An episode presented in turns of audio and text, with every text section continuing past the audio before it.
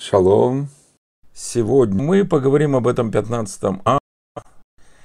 И хочется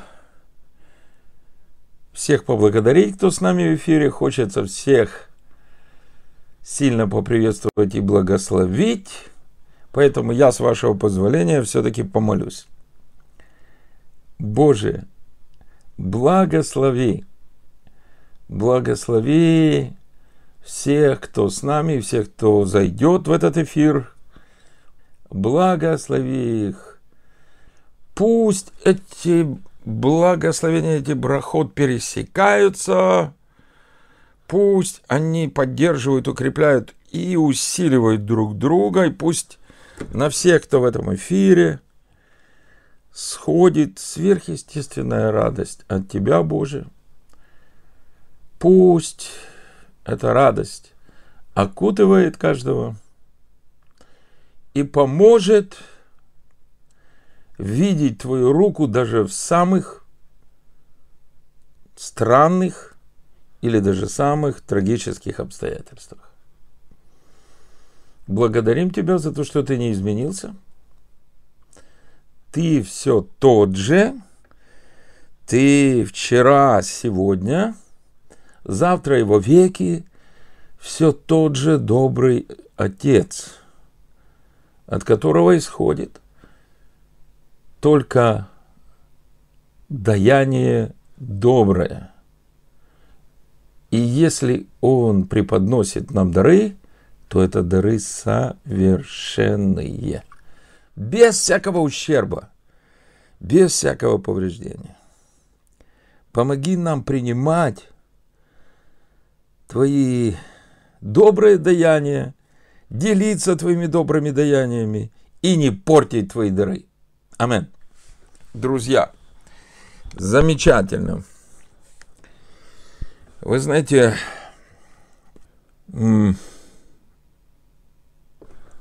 я молился, я сейчас возобновляю молитву, чтобы Дух Святой показывал мне какие места Писания читать и разбирать во время эфира. Он мне показал некоторые места Писания. И мы сегодня будем с вами это делать. Это настройтесь, пожалуйста. Как ни странно, Опять 27-й псалом.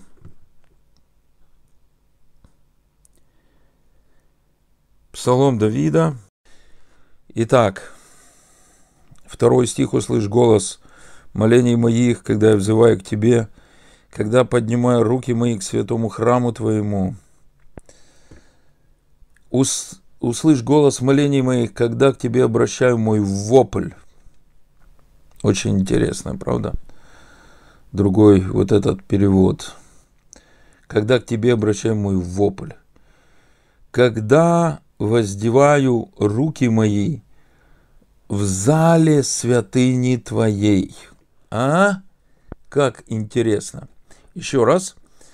Услышь голос, синодальный перевод. Услышь голос молений моих, когда я взываю к тебе, когда поднимаю руки мои к святому храму твоему, и более традиционный перевод «Услышь голос молений моих, когда к тебе обращаю мой вопль, когда воздеваю руки мои в зале святыни твоей». Оба перевода хорошие. Первый перевод – когда поднимаю руки мои к святому храму твоему, говорит прежде всего о том, как Давид духовным взглядом провидел Бога, сидящего в небесном храме, в небесном Иерушалайме. И он весь как бы устремлялся туда. Он знал, что Господь слышит, Господь обязательно ответит – И он соединялся внутренне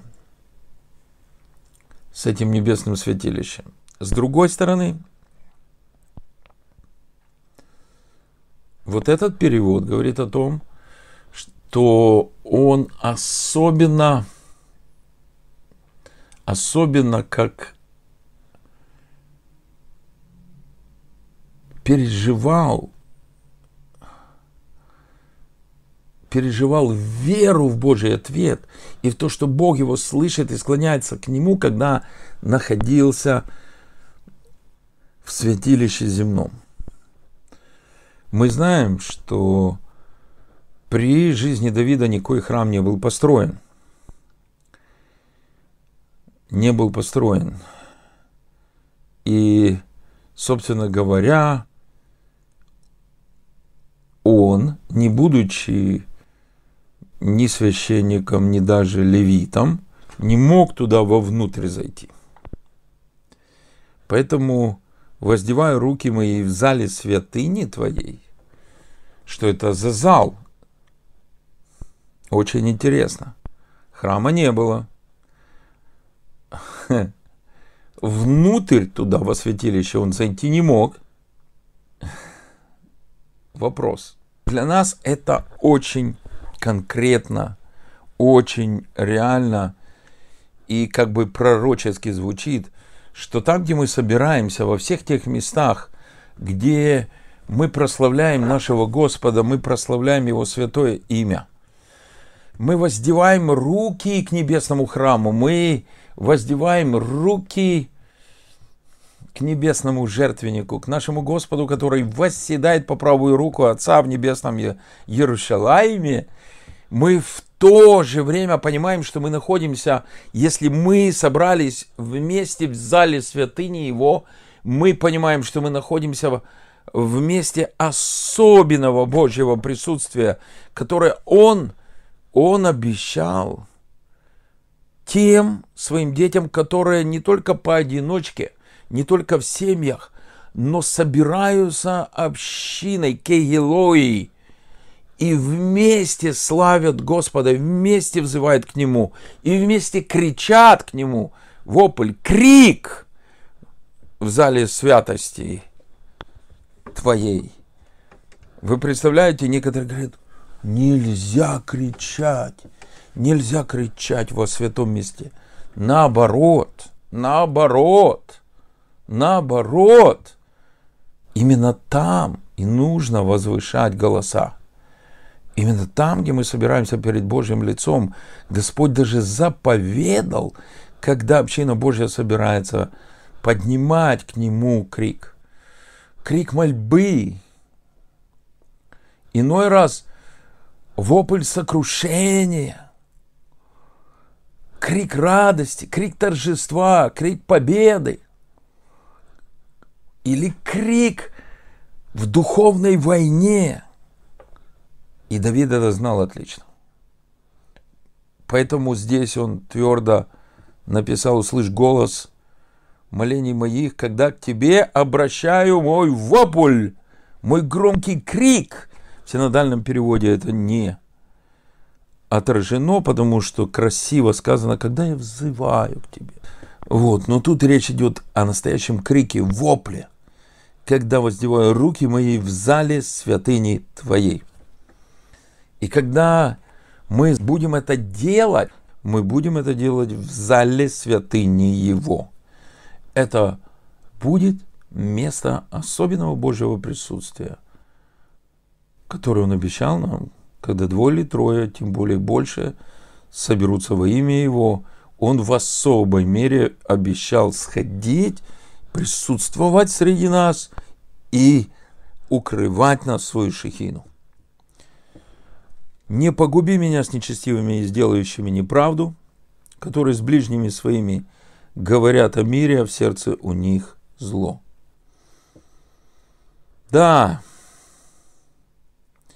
не позволь мне увлечься с нечестивыми и с творящими неправое.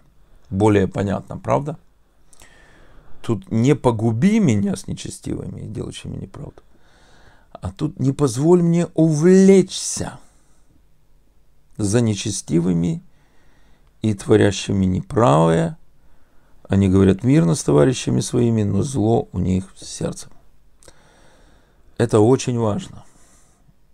Знаете, в это время много прекрасных, замечательных людей.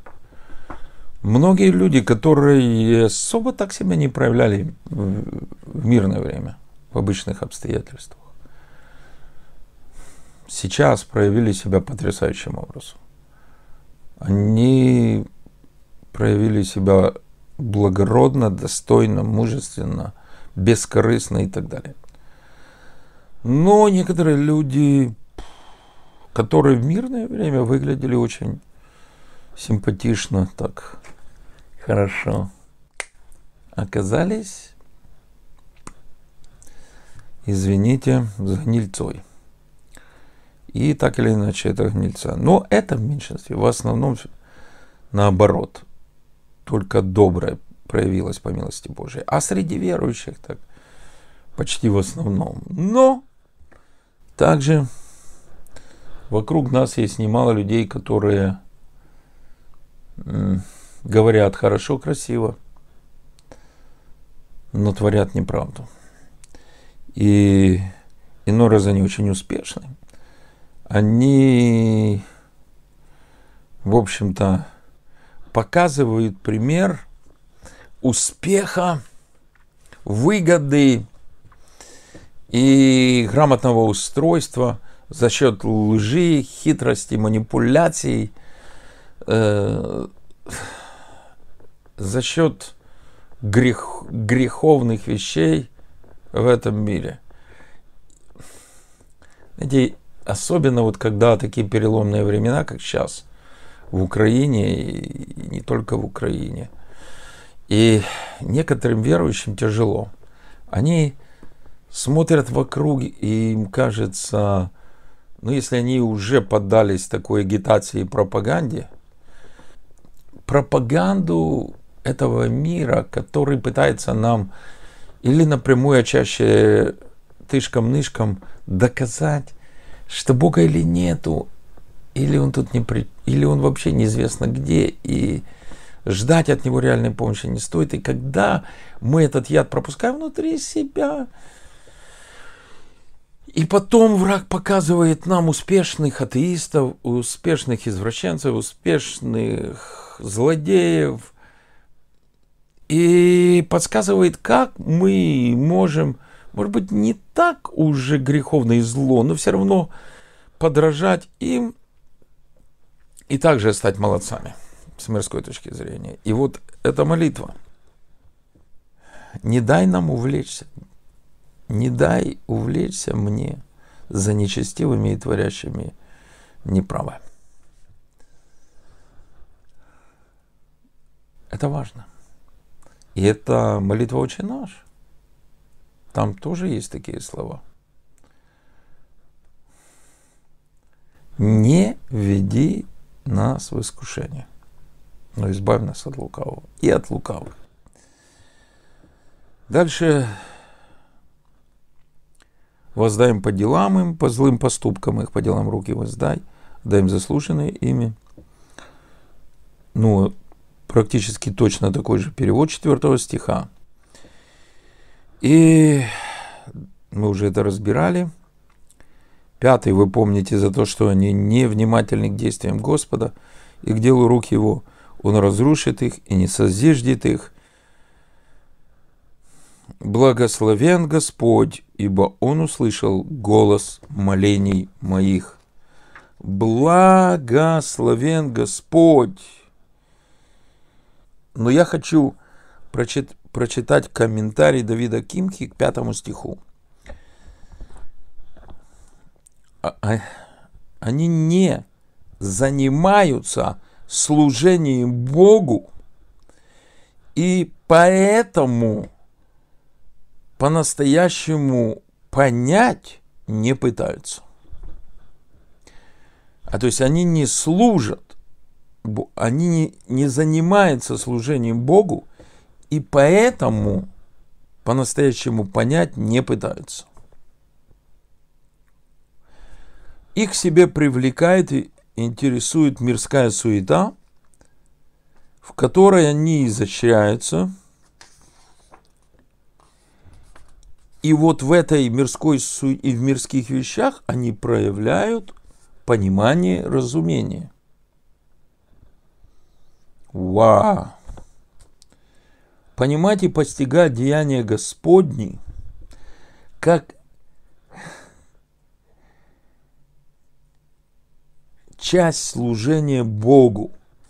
Это постигать премудрость и содеянные им на небесах и на земле.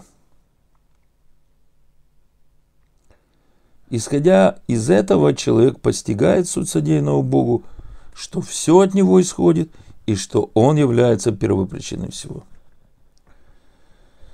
Ну, интересно, правда? И это совершенно точно соответствует и букву, и духу всего Писания. И букве, и духу. Что тот, кто не посвятил себя служению Богу, тому Бог особенно и не показывает многого. Помните, Иешуа когда он говорил со всем народом и говорил притчами, разъяснял притчи он только своим ученикам, только тем, которые пошли за ним и оставили все ради него. Вот кому и он так и говорил. А для всех остальных это будет только в притчах. Вы, конечно, тоже должны учиться понимать притчи. Но я буду раскрывать вам их сокровенный смысл, но это только для тех, кто идет за мной, кто служит мне. И точно так же это действует в отношении любых других божьих слов, знаков. Знаете, если мы просто стараемся жить для себя, стараемся только, ну, как бы так грубо не грешить, чтобы в ад не попасть. А во всем остальном строим свою жизнь и просто, грубо сказать, отмазываемся от Бога там раз в неделю посещением каких-то собраний, но мы не положили на сердце служить Богу, служить Его народу и вообще людям, то зачем Ему открывать нам сокровенное? Какой смысл? Просто чтобы мы получили удовольствие или погордились, или почеславились перед кем-то. Нет, он так не действует. Поэтому я считаю, что вот это толкование, оно очень корректное. Они не занимаются служением Богу и по-настоящему понять не пытаются поэтому. Их к тебе привлекает, интересует мирская суета, в которой они изощряются – и проявляют разумение. Понимать и постигать деяния Господни – это, э, это как часть служения Богу. Слава Богу, слава Богу, слава Богу. Шестой стих. Благословен Господь, ибо Он услышал голос молений моих. Господь, крепость моя, щит мой, на Него уповало сердце мое, и Он помог мне, и возрадовалось сердце мое, и я прославлю его песней моей. Господь – моя мощь и мой щит. Ему доверилось сердце мое, и мне дана была помощь. Это, вза... это четкая зависимость.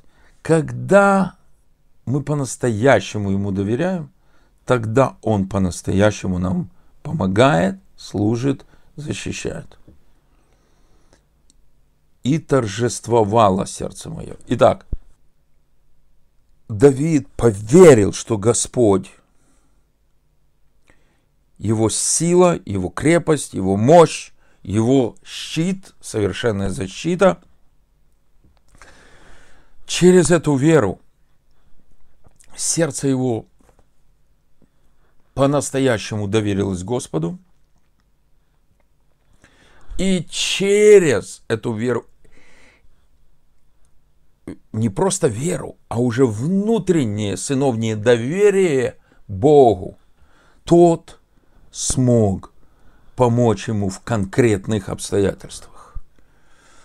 Именно вот дана была помощь, это в конкретно, это четкое, ясное, это не вообще он стал мне помогать, это вот конкретных обстоятельствах, где нужна была именно вот эта и вот эта помощь, вот эта и вот эта защита.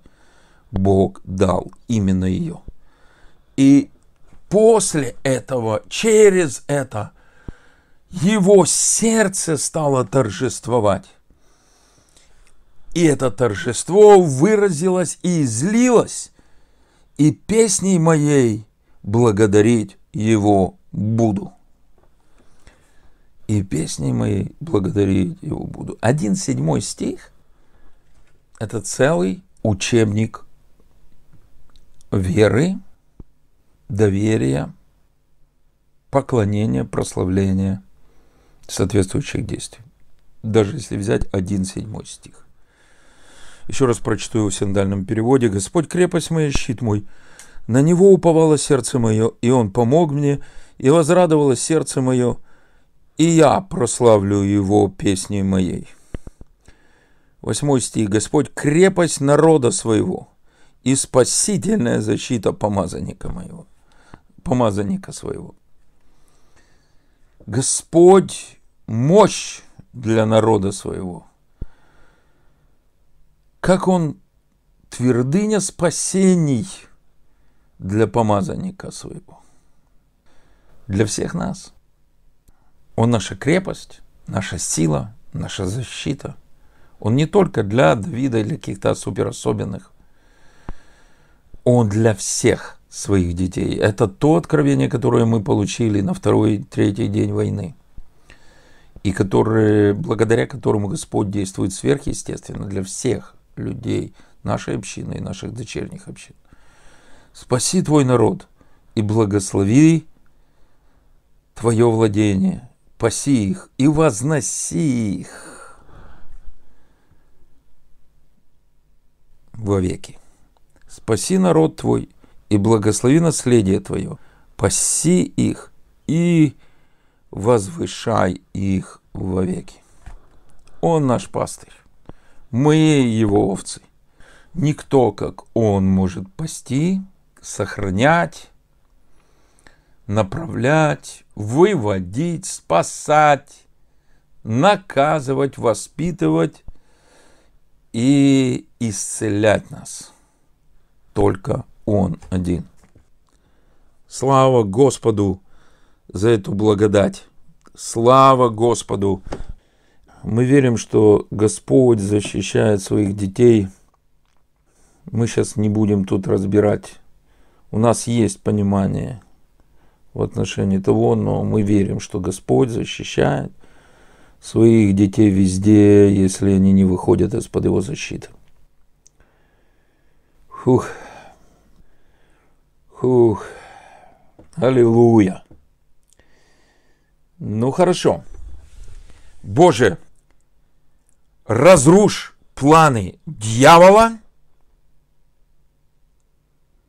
в отношении своих родных детей, разрушь планы дьявола, рассей тьму, отбрось тьму от Божьего народа, и все, что враг запланировал, поверни против него – прославь свое святое имя и устрой праздник утешения для твоего народа. Аминь.